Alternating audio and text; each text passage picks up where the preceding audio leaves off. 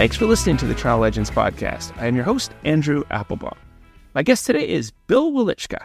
Bill is one of Canada's most recognizable and respected television personalities, perhaps best known as Much Music slash Much More Music's longest running on air personality. As an award winning host, producer, and editor, the back of his baseball card shows career stats of interviewing over 5,000 music legends, actors, athletes, politicians, and even royalty. He's also been a weather presenter, not a meteorologist. Bill's most recent adventure finds him co hosting Global News Morning on CKWS in Kingston, and he's got an autobiography coming out soon. Welcome, Bill, to Toronto Legends. Thank you for joining me. Where are you and how are you? I'm doing great. Uh, thank you for the invite. It really means a lot, Andrew. I do appreciate it. And I didn't know I even had my own baseball card. That is awesome. It is, in fact, a Much Music baseball card, and I'm going to send you a copy of it because, and we're going to talk more about your hair, but it's got a great shot of your hair. Go to eBay and sell it, and you'll probably get uh, 12 cents for it. and you never know. You're on the air currently 6 to 9 a.m., but I imagine your day starts much earlier. What is a typical weekday like for you when you're hosting Global News Morning? Uh, great question. Uh, I'm up at three. Uh, I, am usually at work by three thirty here in Kingston. Uh, I live in the East End. It doesn't take. There's not a lot of traffic at three thirty in the morning, so that's probably about the only good thing about working an early morning show. Well, the other good thing is my day is done by noon. So after the show ends at nine, yeah, I'm prepping for the rest of the week, taping interviews, uh, answering millions of emails there's always something to do. And uh, yeah, I get into work at 3:30 because we're live on the air at six. Again, it's all the prep work and preparation. Very important to get far in life. Absolutely. So it's just like you're eight years old, Bill. You have to go to bed after the first period of the hockey game. no, it's true. Except on Fridays, I can stay up past eight. It is awesome. Yeah. Do you regulate your week? Because some people recommend you know stick to a schedule. If you stay up late and sleep in on the weekend. That's going to screw you up for the week. Or are you able to manage that? Oh, I just nap. I love napping. Uh, even on the during the week, uh, I'll nap when I get home. Uh, on the weekends, I'm napping if I'm not doing anything. I love naps. They're my favorite thing on earth. Uh, I'll, I'll even nap at work. Don't tell my boss though. We will not tell anyone. Now, this is the Toronto Legends podcast, and a big part of your career was in Toronto. But we got mm-hmm. to talk about Kingston. Everybody loves Kingston. You've now been there more than a decade. What is so great about Kingston? First of all, I love Toronto. I miss Toronto. Um, I was just back there for a wedding last week. Uh, my nephew, Max Domi, was the MC. Go figure. Uh, speaking of Toronto, he's excited to be playing for Toronto again this year. Uh, he's a hometown Toronto boy. When I got a request to uh, become part of the podcast, Andrew, for Toronto Legends, I thought I have me mistaken for somebody. Um, I, I don't think of myself as a legend, but thanks anyway. Uh, yeah, Kingston, uh, I love its geography, first of all. It's where Lake Ontario meets the St. Lawrence, meets the Cataraqui River. We're surrounded by water, and I've always lived near the water. From my King and Bathurst condo, I could see Lake Ontario. It was always important to me uh, to live near the water. I love the water. Kingston is halfway between Toronto and Montreal and Ottawa. So geographically, you know, I went and saw The Cure three weeks ago in Toronto at Budweiser Stage. Um, I took a train in, so I love being close to Toronto that way. The Tragically Hip are from here, and there is a very vibrant music and art scene. There's a lot of poets here, a lot of writers here in Kingston. People are great. They take care of each other. Um, there's a lot of charity events throughout the years where goals are always exceeded it's just a beautiful community. It's it's a, a, smaller town, obviously. It doesn't have the population like Ottawa or Montreal or Toronto, but it does have kind of a sort of a small town vibe to it. Restaurant, most number of restaurants per capita in Canada. Just always great places to eat, and uh, I just I just love it here. And didn't know how much I'd love it when I moved here um, after Ottawa. I was in Ottawa for six years at the CTV affiliate, presenting the weather and being part of the morning show and our six o'clock news before that. Uh, was given a package. They're still laying off people across Canada, media companies. Um, so I couldn't work for a very lengthy period of time. Oh, when that was up and I could work, I got a phone call to come to Kingston, and I've been loving it ever since. I love everyone I work with, and I think that's very important in in any job situation. Well, that's excellent. And I, I love Kingston too. So it's great. You really been enjoying it there. Now, you have a 35 year career behind and in front of the camera, but it would be nice to please go all the way back, get the Bill Welychka story. Where were you born and describe your upbringing? Hmm. I'm the youngest of six kids. I was born in Welland, Ontario. Uh, it's near Niagara Falls. And uh, I got into my older brother's record collections very early. Snuck into their rooms and would play a lot of records on their stereos and stare at album covers, read the liner notes. In grade two, saw the Bay City Rollers on TV and just the live music had a huge impact on me. I love the way music was directed, the screaming fans, the sound mixes, the lighting presentation, the camera angles. I just became enamored by music in general. And um, all through grade school, friends would always know me as the music guy. I was always listening to the radio and poring over music magazines. And just a big part of my life. Never a musician, though, just a fan of music. And then um, my parents separated when I was in the fourth grade. My mom moved to Richmond Hill. And so it was closer to Toronto. Fell in love with Chum FM and uh, Q107 and Chum AM was playing pop back then. And uh, yeah, again, college, huge fan of music. It became a badge to me with artists, uh, pictures in my lockers, band doodles on my notebook, patches on my jean jacket, buttons of bands on my jean jacket. Uh, and music, that love of music and the importance of music in my life has never stopped. It's the first thing I listen to when I wake up, the last thing I listen to before I go to bed. And uh, that uh, love of music has never waned, which is important to me because I think a lot of people, as they get older, sort of lose that passion about what excited them when they were a young person. You know, there's no reason why a band that didn't excite you when you were 15 or 16 still can't excite you. And I mentioned going to see The Cure in Toronto a few weeks ago. Robert Smith is 64 still looks the same. He can get away with it because he's got the hair and the eye makeup and the lipstick. But there was a lot of 20 year olds at that show, a lot of 60 year olds at that show. And uh, that's the power of music. It can bring people together, can elevate you, it can make you happy, it can be a friend when you're down, and it can influence your uh, personality. So, yeah, music has always been very important to me. And to be working for a music station when I did was a was a happy accident, and I'm glad it was there, though. Totally glad. Well, you clearly have been passionate since your early days, and I agree with you. Everything you're saying, I was I, just a few weeks ahead of you at the same Budweiser stage.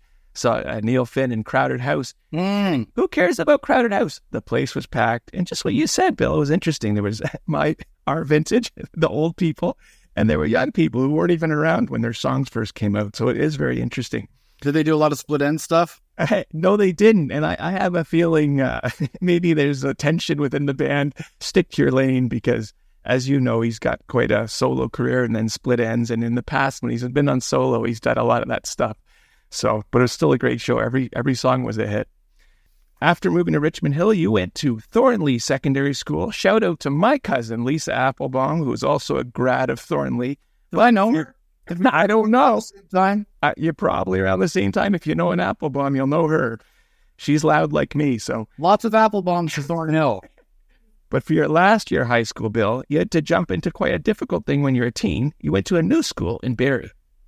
My mom at the time wanted to retire, thinking about retirement. She bought a house just uh, near Barrie. You know, for parents out there with young kids, don't take your kid out of high school halfway through high school and move somewhere else. Uh, we might as well move to Jupiter if that's the case, because they they need their friends, they need their familiarity, and uh, that's what I felt like. I was like visiting a different planet halfway through high school. Uh, but again, music became a, a lifesaver back then, where I would come home and miss my friends and write a lot of letters. There was no internet back then, so you couldn't send an email or do what we're doing here yeah, I got through it, and uh, at the end of high school, became interested in television, where I wanted to shoot. Really wanted to be a videographer, and fell in love with editing in college for Seneca Radio and Television. It was a radio and television course. And the week I uh, ended up graduating from that was the week I got hired at Much as an editor. And uh, to this day, I still love the behind the scenes stuff. Love it. I love editing. It appeals to my mild OCD in that when you edit say, an hour special, you're working with lots of footage, pictures, music, interviews, and just the idea of placing things in a certain way to tell a story. I still get a kick out of that. Love it. Well, that's the interesting part. Of course, Bill, we think of you as on camera, Bill, but as you note, as soon as you graduated in 1988 from Seneca College's radio TV arts program, that same week you started Much Music as a video editor. Now, mm-hmm. previously you had been volunteering there, also working at a bakery, also going to school. You must have thought you went straight to the pros. Uh, yeah, I was working at a Mr. Donut. Remember that chain? I sure do. Yeah, you do your homework very well, by the way. Where are you? Are you around? Are you looking at me right now? Are you following me? and uh, working at much volunteering at night. Uh, what I was doing was dubbing all of Much Music's videos for Music Plus. They were broadcasting out of that building, and they were getting ready to move to Montreal for their own facility. And so I had to make sure that I had to dub all of Much Music's videos for Music Plus for their move, so they'll have copies of everything. Again, yeah, this is videos. This is beta, beta cam tapes. Uh, this is pre-digital so yeah, the week I graduated, I got hired at Much. Uh, no more volunteering at night, and I got hired as an editor, and all, all the worlds were aligning perfectly. Absolutely perfectly. They had already moved from their tight cramped building, 99 Queen Street East, to the iconic 299 Queen Street West building. Much has, yeah. Who were the VJs already at Much when you joined? When I got there, it was Steve Anthony, Christopher Ward, and Denise Donlon was doing the new music on City TV at that point. Laurie Brown, Erica M, Michael Williams, and uh, yeah, those were the guys that I was watching when I was in high school, watching Much Music when it first launched. And so years later, to be working in that environment with these people who I saw do interviews was nice little kick. I really didn't spend a lot of time with them at that point because I was in an edit bay. But yeah, when they had projects to edit, I would sometimes sit with them. Yeah, that's a that brings back a lot of memories to those people's names. Well, that's so surreal, Bill, to go from watching them on TV to then working with them. You did go from the edit bay to an on-air role in 1992. How'd you make that transition? Hmm. Uh, in college, I became a big country fan at the time. It was about the only genre of music I hadn't really listened to. Uh, but I think in '86, the debut records of Steve Earle, Randy Travis, and Dwight Yoakam all came out that year. It was the start of this thing called the New Traditionalism Movement. And basically, it was country music. Just prior to that, it was a very watered down form of country music. Uh, they tried to be poppy, it really wasn't working. We're talking like Kenny Rogers and Oak Ridge Boys. But uh, these guys came out in 86 embracing a specific era of country music, and it was honest and it was pure and it was beautiful. And when I discovered these cats, I went back and found out about Johnny Cash and George Jones and Waylon Jennings, Conway Twitty, and I really did my homework. So when I started at Much, I was a, a fan of a lot of different kinds of music rock, of course, classic, alternative, and now country and hip hop. I submitted a proposal for a country show. We were getting in all these country music videos and really much wasn't playing them. And I thought, this is a missed opportunity here. Uh, I'm the demographic of a much viewer, and I love country. Why not a country show? Submitted a proposal to John Martin, our director of music programming. Uh, one ended up going on the air a few months later. I'm not saying I had something to do with it, but uh, I'd like to think I put the idea in his head, and he went with it. And uh, Outlaws and Heroes was born. I got asked to work on the show as an editor and help produce it program it. And then when um, the co-host, uh, the host at that time was Denise Donlon, and after a couple of years, she went away on mat leave. I was asked to take care of the show as the editor of the show, but also hosting it while the host was away. When she came back, viewers loved it, and she said, "Let's co-host together." And I said, "Sure." And that lasted uh, only a few months because she became the boss, the director of music programming, and so I was hosting Outlaws and Heroes solo for a couple of years before uh, it got dropped because CMT was introduced into Canada at that point, Country Music Television, the network, and they felt a 90 minute weekly show couldn't compete with a whole new network. So they moved me over to regular flow programming. And, but all during this, and to this day, I still haven't walked away from the edit bay. well, that's good. You got to keep your skills up to date, as they say. Yeah, and now I'm a, I'm an online editor, Amazing. digital editing, still learning, and I love it though. Now, Bill, in 2000, you moved over to Much More Music. What was Much More Music, and why did you slide over there? Um, we submitted a proposal, or Chum did, for an adult version. That sounds like it's a dirty station, a lot of triple X movies. Uh, an adult sort of contemporary form of much music, uh, MOR music, middle of the road. What I had realized is much sort of became all about the presentation of the music. Uh, we had a Spice Girls Day. I had to be Posh Spice, dress up like Posh Spice. Rick Campanelli, Rick the Temp, he was uh, Sporty Spice that day. And it got a lot of ratings. Spice Girls at that point you know, were huge. So we did a whole day of Spice Girls programming. And I just thought, you know, as much as I love music and doing interviews, I don't like how music was being presented on much. So I asked to be part of this newly launched channel, Much More Music, and got asked, was told, yep, okay, uh, you're moving over now. And so uh, threw a little party live on Much. It was great. And um, I like to think I helped a little bit in the changing of the direction of Much More Music. I think uh, I, I introduced a little bit of a furthering of the parameters. It wasn't leaned on anymore. We could play Pearl Jam, Nirvana, and uh, but again, the focus was the artist. The focus was the music, and not necessarily the presentation. And music interviews were allowed to breathe a little bit more, uh, and I was digging that. And I stayed there until around 2005. I had realized well, one, I missed the live element. Much more music was predominantly taped. We would do some live presentations Prince, Janet Jackson, Lisa Marie Presley, Sting, but predominantly it was taped. But we did, like I said, have some live things. But I noticed uh, right across the board with much too, a lot of interviews started to become tightened and shortened. It's sort of just the way the entertainment business was going. Everything was about the soundbite, the 10 second soundbite and you know who was screwing who, who had cellulite, who was in rehab, and not so much about the artist or the craft of music anymore. And a good example is coming back with a David Bowie interview, a great sit down with him for 45 minutes, and with the goal of an hour special. And I was asked by a boss there, Denise Donlon had moved on by then, sadly. But the new boss, uh, is David Bowie going to get a is he going to get ratings? Is a Bowie special going to get ratings? Remember thinking, oh boy, I'm not going to train you. If you don't understand who David Bowie is, you're heading up the wrong stations, man. And so I just uh, thought, okay, I'm done with music journalism, um, and ended up taking a position to go to Edmonton for the newly rebranded City TV uh, became a morning show host out in Edmonton, and I loved that chance. It was something I've never been exposed to, and uh, you know, tried to reinvent myself. There was a t- period where I didn't want to be a music journalist anymore. Wanted to do something else in television. It's all I've ever known was television. I knew I wanted to stay in television, just didn't know what kind of focus.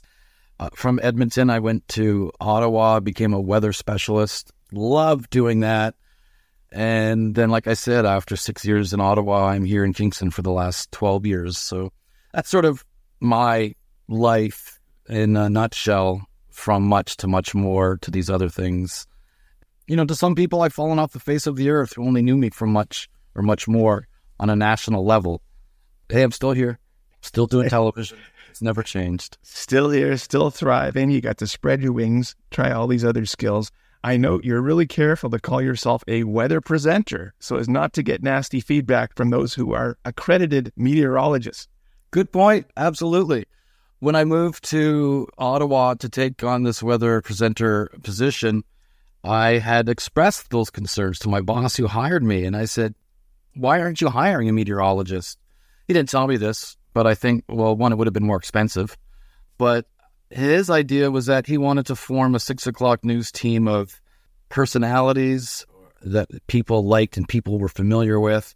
And so we had Ken Evraire, uh, who didn't go to school for television, but he was an ex CFL star, brilliant broadcaster, it turned out to be.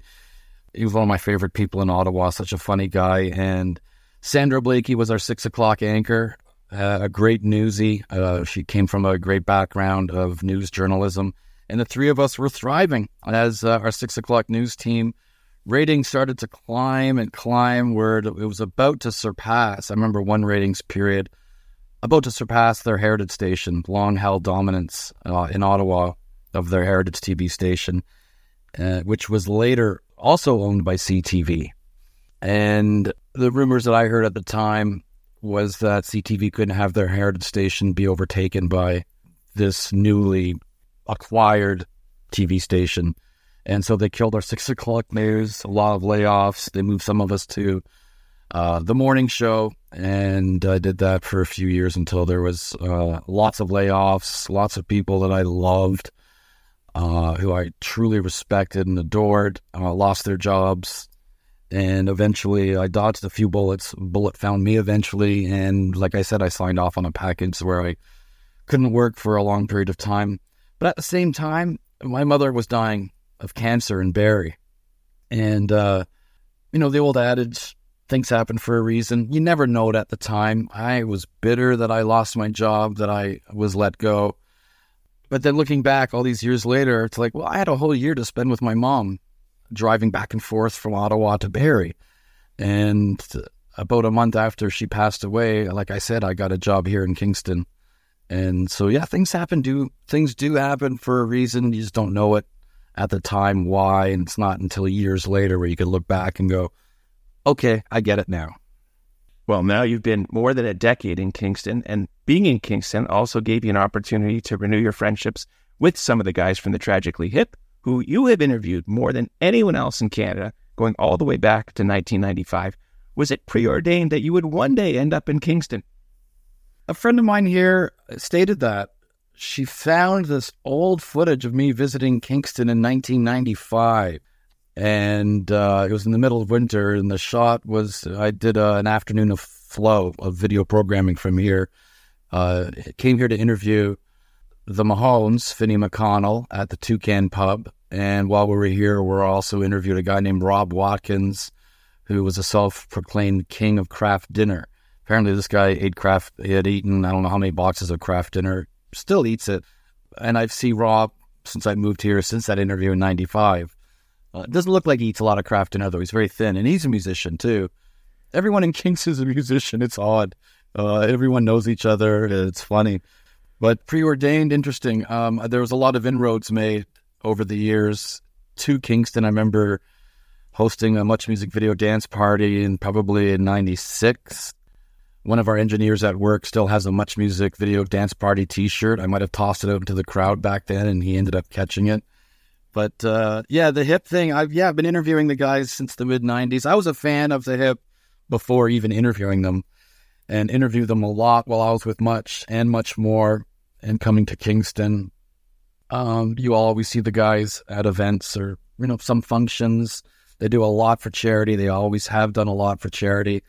Rob Baker and I used to be neighbors in my condo uh, in downtown Kingston. I'm now in the East End, and uh, I consider myself quite lucky and uh, honored to be sort of part of a inner circle of family and friends. Uh, I remember visiting the Bathhouse, their studio in '98, or no, it would have been 2001 or 2002, to interview Wide Mouth Mason, uh, they were there to record a record. That was my first time at the Bathhouse, the hip studio. And uh, since then, been living in Kingston. I've had parties there, been there with Rob Baker and Paul Langlois many times. And um, it, I'm like a kid when I walk into the Bathhouse. It's just, there's so much magic there within those walls. Uh, yeah, I just finished writing a book. Uh, it's out in August. Paul Langlois has done the forward for it very honored for that. I cried when he emailed me his words when I sent them to the publisher. Well, let's jump right into that. Your autobiography is coming out soon, entitled Bill Welychka, A Happy Has Been Exciting Times and Lessons Learned by one of Canada's foremost entertainment journalists. Had this book project come about? Because I'm going to assume more than one person told you, Bill, you gotta write a book. I've been hearing that for a long time. I would say uh, I would. My answer would be, well, I'm I had a monthly column with the Kingston Whig Standard for about four years. When I first moved here, they asked me to write a monthly column just about my life and experiences in media. And I did that for around four or five years when I, I thought, okay, I'm done writing about my life. I don't think anyone cares. It ended up being syndicated around Canada, these columns.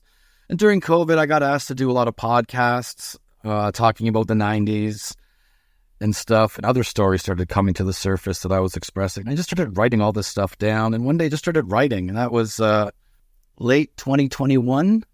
And by the end of last year, realized I, I think I have a book here and formatted it into chapters, cleaned it up a little bit, um, and sent it to some publishers. And uh, some publishers came back saying they love it, they want to do it 2024. And I thought, I really, really want it out in 2023.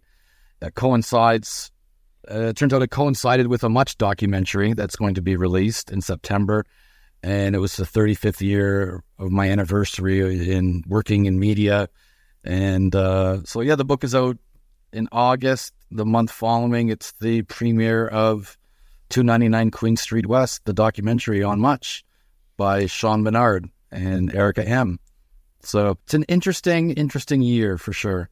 Definitely, lots going on. Now, I watched the three minute sizzle reel on YouTube that is promoting your autobiography, and the first thing that jumped out was that it was a historical documentation of your hair long, short, straight, permed. Bill, I'm jealous as today, not only do I have nothing, but I also have no proof that I once had great hair. You have documented proof of your hair. That's the beautiful thing about television. It's out there. Yeah, there's no no running. Yeah, I had long curly hair. I've never had it perm though. I don't know where you get that idea from. It was always curly. I had straightened it for some things actually, but uh, yeah, very very long hair and it was curly. It just it ended up costing a fortune on shampoo and conditioner. I decided to just cut it one day. From that same time actually that Jon Bon Jovi cut his hair. Geoff Tate from Queensryche cut his hair. We were all cutting our hair around that time and I still have hair. I don't know what happened. Um, I'm grateful for having hair. It's out there. The second thing that jumped out was the absolutely stunning variety of entertainers that you have met and interviewed. All of them smiling and laughing, by the way. Madonna, Mick Jagger, Oasis, ACDC, Johnny Cash, mm. members of the Beatles, David Bowie, Led Zeppelin, Garth Brooks, and Prince these stories are going to be uh, amazing. You had to, were they all fresh in your mind, or you, you kind of have to think, think, think as you wrote the book? A lot of it from memory. Some of it, um, I had to go through a lot of old tapes. I used to save some of my things, and man, I wish I'd saved everything that I was proud of. Some things are gone forever. Uh, Sean Menard has uncovered a lot of stuff in his search through the archives. When Chum was sold to CTV Bell and to Rogers, uh, I think CTV took over that 299 Queen Street building. I was hearing rumors they turfed a lot of master tapes. Um, I've heard stories. Some of some people were rummaging through dumpsters looking for a lot of these old classic interviews. Not just mine, but years and years of archived interviews. Uh, some were saved, and Sean Menard, I think, had access to a lot of that old stuff. And it's going to be interesting to see what he has uncovered for the documentary. I haven't seen the doc. I'm looking forward to it. I was interviewed for a lengthy period of time. Uh, so I'm pretty sure I'm in there somewhere. I don't know. Um, I'd like to think I am. I've been invited to the red carpet in September. Uh, I'm excited to see a lot of other VJs.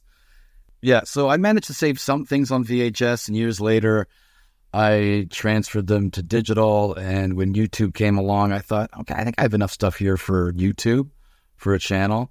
And other people have sent me stuff that they have had over the years or that they have seen on YouTube somewhere. I do have, I used a lot of those files to look back, recount some moments from interviews, and uh, give some quotes where I needed them. And uh, yeah, YouTube came along. And for one thing, it's beautiful in that all the stuff is out there, most of the stuff is out there somewhere. But some say YouTube killed much music. Who needs a music video channel when you can just go to YouTube and type in The Cure 100 years and up comes a classic video uh, at your fingertips? So, yeah, YouTube, I love it. Uh, it's how I get exposed to a lot of new music now. And it brings back a lot of memories in some cases. And fortunate to post some of my things where people have commented and said, like, people from around the world wow, I haven't seen this interview with Prince or Janet Jackson. Wow, great job.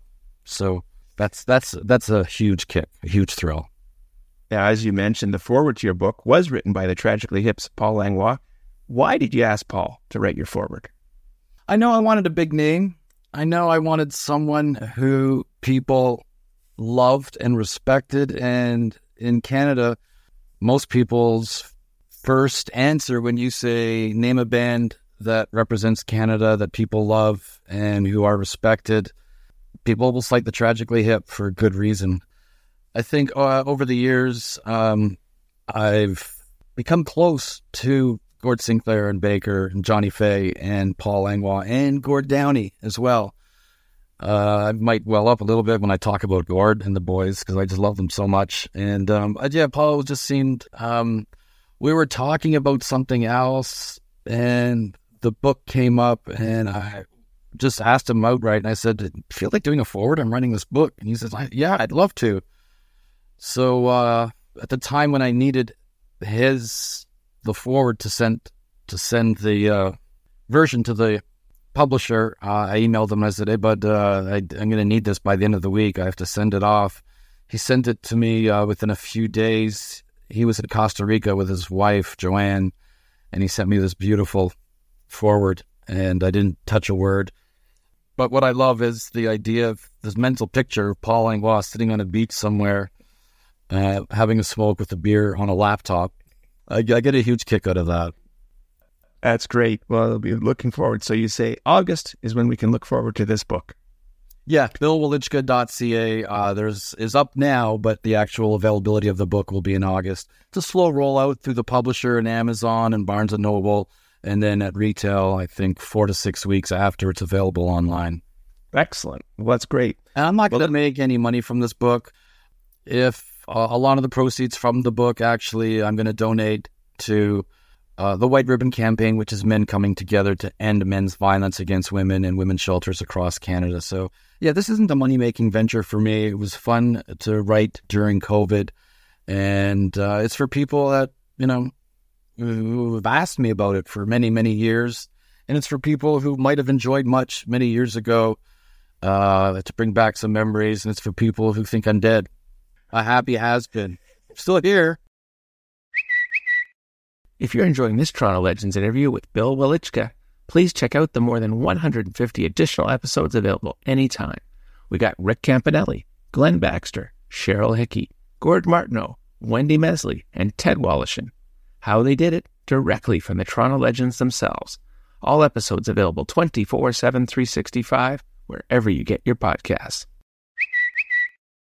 Well, let's talk about the, some of those happy memories. Prince rarely gave interviews, but he in fact requested you for his intimate and interactive in 2004. Now, Billy, you were shocked that he even knew who you were, but he lived in Toronto, and I guess he did know you from TV.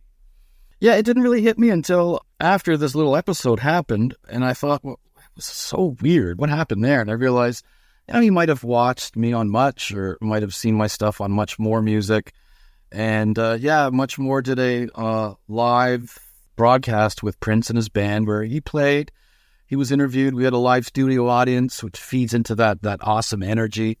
And he had a great time. No sign of any Prince weird affectations we've heard about over the years.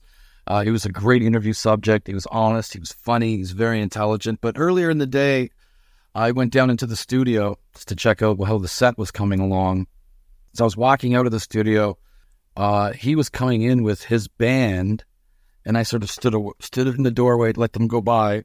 And Prince eventually showed up. And he was walking by. He looked at me and he stopped. And uh, he went like this. He bowed and he went, "Hello, Bill. How are you? It's going to be a great show tonight." And I says, "Yeah, sure will be. It's going to be awesome." Uh, and he says, "I'm a big fan. I'm looking forward to it." And uh, thank you. And then off he went. And um, I remember thinking to myself, "Wow, it better be a good show." Because if it's not, this little guy's are going to kick my ass. I don't know. So nothing but the utmost respect for Prince. Who didn't listen to Purple Rain growing up if you were of that age in the 80s and uh, all those amazing hits, work he had in the 90s. Yeah, truly uh, an artist that I respect and adore and uh, certainly miss, like a lot of other Canadians. Well, another guy that you respect and adore, you had a very strong working relationship with the late David Bowie. Yeah, I interviewed him enough over the years. Um, some artists really uh, frighten me uh, that they're just so intelligent and esoteric. Gord Downie's a good example of that. David Bowie too, and I don't know. I just had a streak of good luck with David Bowie interviews and fun moments, laughter, deep moments, and uh, just over the years, he enjoyed. I enjoyed our time together, that's for sure. But also, I know that that he did. And the beautiful thing about all that is it's all on tape. You know. Yep. I have all this stuff, and again, this is when I mentioned sneaking into my older brother's rooms when I was in the first or second grade to pour over albums. Uh, he certainly was one of them. And uh, long, long, amazing, amazing career where uh, he did what he wanted to. And that's pretty rare in this business. And just, I, I love Bowie so much. When you do as many interviews as you've done, Bill, they can't all be winners. Uh, Blur was a bit of a dud for a 19. 19- I know all this stuff. Well, I know that Blur in 1997 did an intimate and interactive, but they didn't actually want to do the interactive part. Yeah. Um, they were hyped as coming for an hour to sing and play that much would often do, and uh, you know, open it up to questions from viewers or faxes. Uh, I don't think we had emails back then. Even maybe we can open up emails. I don't know, but I know we had faxes come in from viewers with questions. And uh, yeah, they played. They did a great performance when it came time to the interview segments for that hour. Yeah, they, Damon just wasn't into it. I've interviewed them before, where I've you know been a great interview, so I don't know what was going on. Just a lot of mumbled yes or no's to answers. Nothing you can do. Just you know, throw to a viewer question, come back, ask for a follow up. Couldn't wait for them to perform so I can sort of get my head together again. Uh, and it was live, right? So there it is yep, this interview sucks. There it is. Enjoy it. Anyway, after the broadcast, the road manager came up to me and said, That was awesome, man. Good job. And I, I thought, what, what are you talking about? I said, I really don't, didn't really like the broadcast. I don't think it was that great. And he went, Oh man, this was way better than the one we did yesterday. We were in Montreal. I guess they were at MusiquePlus the day before, two days before. He goes, Yeah, that one wasn't very good. And I can only imagine how bad that one was uh, oh. compared to the one we did. But yeah, that's about the only sort of maybe negative experience I've ever had. I've been very, very, very lucky. I've watched a lot of interviews that was like watching a car crash. I've learned a lot from editing others' interviews, and uh, that way, I think I've had pretty good teachers. Well, Bill, you certainly know the credo: uh, don't meet your heroes because it certainly comes with risk. You're not sure if they're going to disappoint you or if they're going to meet your expectations. But let's start on the positive side. Who did you meet or interview that exceeded your expectations? Oh man, everyone we've just talked about for sure. Jagger is a difficult interview, I think, from what I've seen. Uh, but we had a great time. That was a lot of fun. Uh, any legend that you can think of, and that ranges from to me, a legend might even be Cheap Trick, and I love that band. Always had a great time with Robin and Rick. The Cure, Robert Smith, always a hero to me. Always a great interview and perfect circle moment. I talk in the book actually about a lot of perfect circles and what they mean to me and the idea of having, you know, the Cure's picture in my locker in high school and then years later having to interview Robert Smith many times to work on our special. It was a perfect circle. I had Ozzy Osbourne's patch on my jean jacket in high school interviewed Ozzy many times. Always a funny interview, a great interview. And it hit me on his private jet somewhere over Pennsylvania. Like, I am really fortunate here. This is, I have a great gig. Got to be on the road with him for a few days. I love Blue Rodeo, traveled with them on the road on their bus for a few days. Yeah, I've been very lucky. I've managed to probably meet every single one of my idols. I, quickly in my head, I thought, who's a band? Oh, I love Fleetwood Mac. I don't think I've ever interviewed. No, I've interviewed Mick Fleetwood and then Lindsey Buckingham before too. Yeah, I, I can't think of any artists. Maybe currently, I would love to interview Lady Gaga. That hasn't happened, but she's about the only person I've never interviewed where I really wanted to. Met a lot of crushes as well, which is awesome. Well, I don't want to put you on the spot, Bill, but the flip side of this coin is someone you meet who you go, oh boy, I just, I actually wish I hadn't met them because it ruined the whole view? Was anyone who was a real dud and let you down? Nope. Uh, like I said, I've been very fortunate. I wish I had a great answer. Um, they've all been great. Even when you have met someone that really didn't jive with. Uh, I always give it a second chance. Maybe they're having a bad day. I like to think David and Albarn from Blur. I don't know. You might have stubbed his toe that morning. Was in a miserable mood. He missed, didn't have enough coffee that morning. But no, I've been very, very lucky that way. And I'm glad I don't have a lot of negative stories because I didn't want the book to be that. I wanted to be positive. I wanted it to be something where people can look look back and read and get something out of it. And so, yeah, there's not a lot of dirt in there. There's a little bit of dirt, not a whole lot. But uh, even when they're apparently uh, a dick, uh, it's a funny interview. I'm talking about Liam Gallagher from Oasis. Interviewers are frightened of this guy. They consider him a hooligan. Last time I saw Liam, man, he gave me a hug, and I freaking love Oasis. So, um, never, uh, rarely, rarely, rarely a bad experience.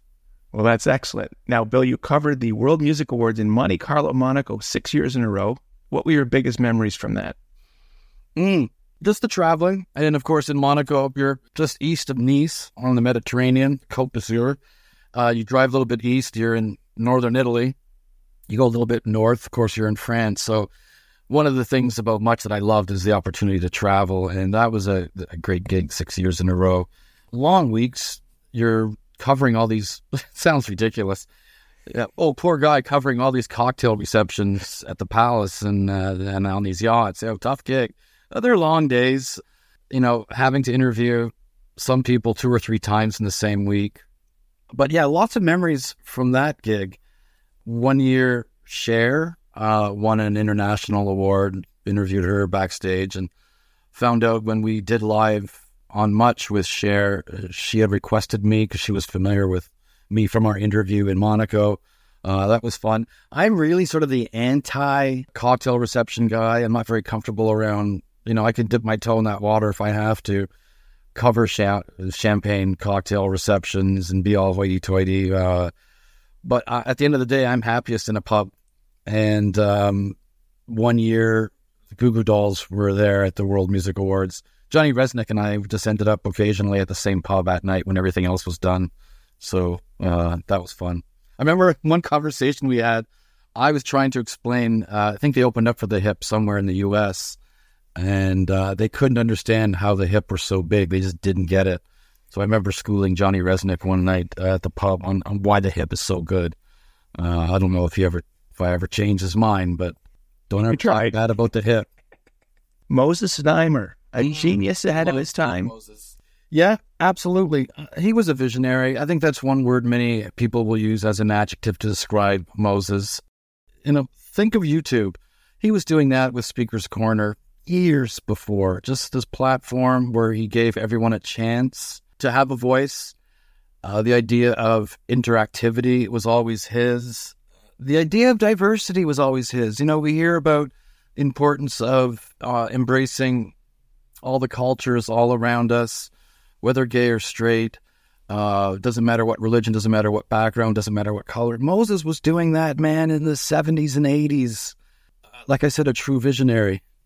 His his love of television and knowledge and passion for television and a passion for creativity is contagious. And I know there were some people that might have had, you know, quiet battles with Moses over the years on uh, how to do things, and uh, you know his way of expressing something might have been cryptic in some ways, or it might have been uh, you might not have agreed with it, but in the end, it was his his kingdom, and uh, I fortunately got more out of Moses in terms of learning than I think a lot of people might have, and nothing but uh, nothing but love for Moses to this day.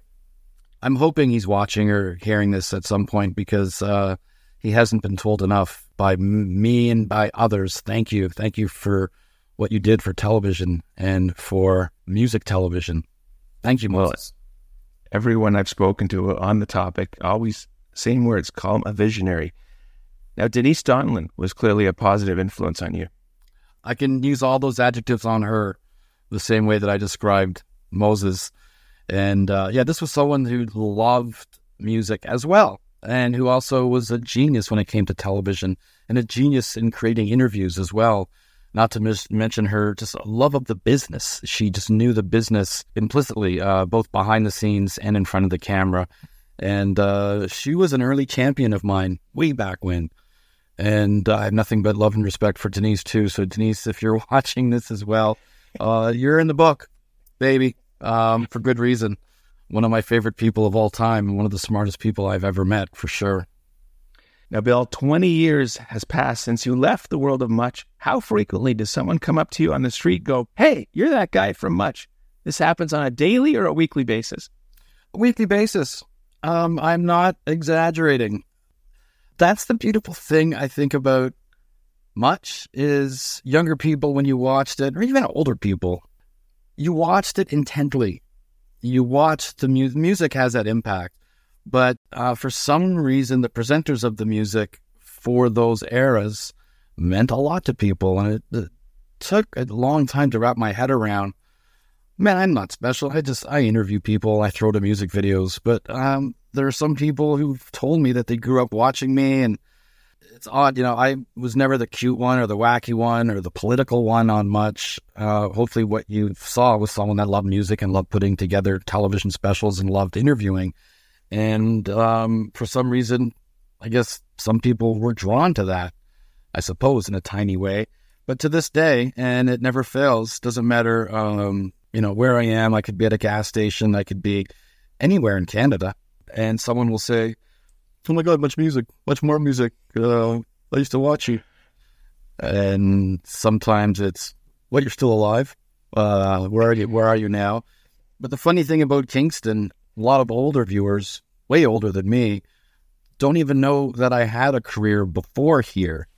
And that's a huge kick where, you know, viewers that I will meet somewhere and say, I've been, uh, friends have told me about you on MTV. What?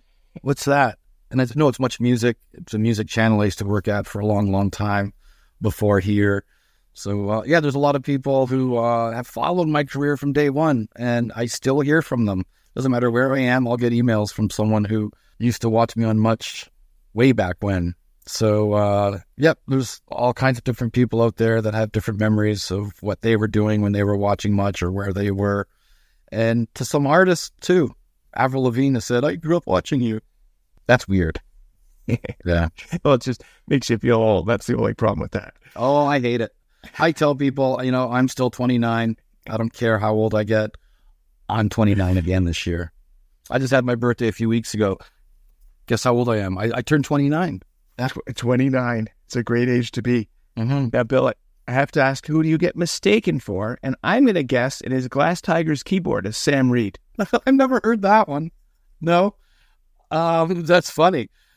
There was a while there where I, Rick Campanelli, Rick the Temp, George Stroumboulopoulos, and I uh, were all interchangeable. I think I would get Rick, Rick would get Bill, I would get George, George would get Rick. Uh, it was just, it was weird. Thankfully, that's doesn't happen anymore. I'll take Reid, sure, that's awesome. Uh, I've gotten Tom Hanks before, which I don't see.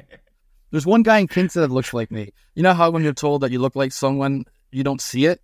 I don't get it. There's one guy in Kingston that I ran into at an event uh, last year, and I looked at him and I go, "Oh my god, you look like me. And he goes, I get that all the time. He said, that we all have a doppelganger somewhere, as they say. Somewhere. It's been great meeting you, Bill, getting all your stories. Let's close off with you just reminding us about your two big projects. Your book, autobiography, comes out August. It's entitled Bill Welychka, A Happy Has Been. And as you mentioned, the Much Music documentary called 299 Queen Street West from director Sean Menard is coming on a Canadian tour along with former Much Music VJs, such as yourself. Tell us about uh, what you're looking forward to as you finish up summer and get into the fall. I love meeting viewers. I still do. I love it. I love um, embracing the idea that someone watches. Uh, I've always been honored for that. I've worked with enough egos over the year where they think they're doing the viewer a favor by being on their TV screen. I've always maintained the viewer is doing us a huge favor by watching. So that's why I've always loved meeting viewers. And um, hopefully, on the road with the doc, uh, I'll meet uh, more viewers who have something to say about those days. And they'll be reminded of, in what many cases are the good old days for some people. Um, they were to me. They were special days to me, man. So uh, we can share some memories together. Yeah, the book is out in August uh, online and uh, eventually at retail. billwelychka.ca for all the information on the book. And the film is out in Toronto in September. There's a cross Canada screening tour. Uh, and then that'll be, when that's done, it'll end up on Crave nationally and internationally. So enjoy all the mediums. If you, Excellent. if you want to get closer to Bill, don't know why you would, but there's uh, lots of chances to in the fall. That sounds creepy. I'm sorry. That's. I think it's good. Lots of Bill coming your way. Too much. Great meeting and talking to you, and I want to uh, wish you continued success. I appreciate it. You're onto something here. Uh, it's a great forum you have. Man, if you talk about Toronto legends, you got to talk to Denise Donlon and Moses Znaimer too. Absolutely. And to the listeners, on behalf of Bill Welychka, I am Andrew Applebaum saying thanks for listening to this episode of the Toronto Legends podcast.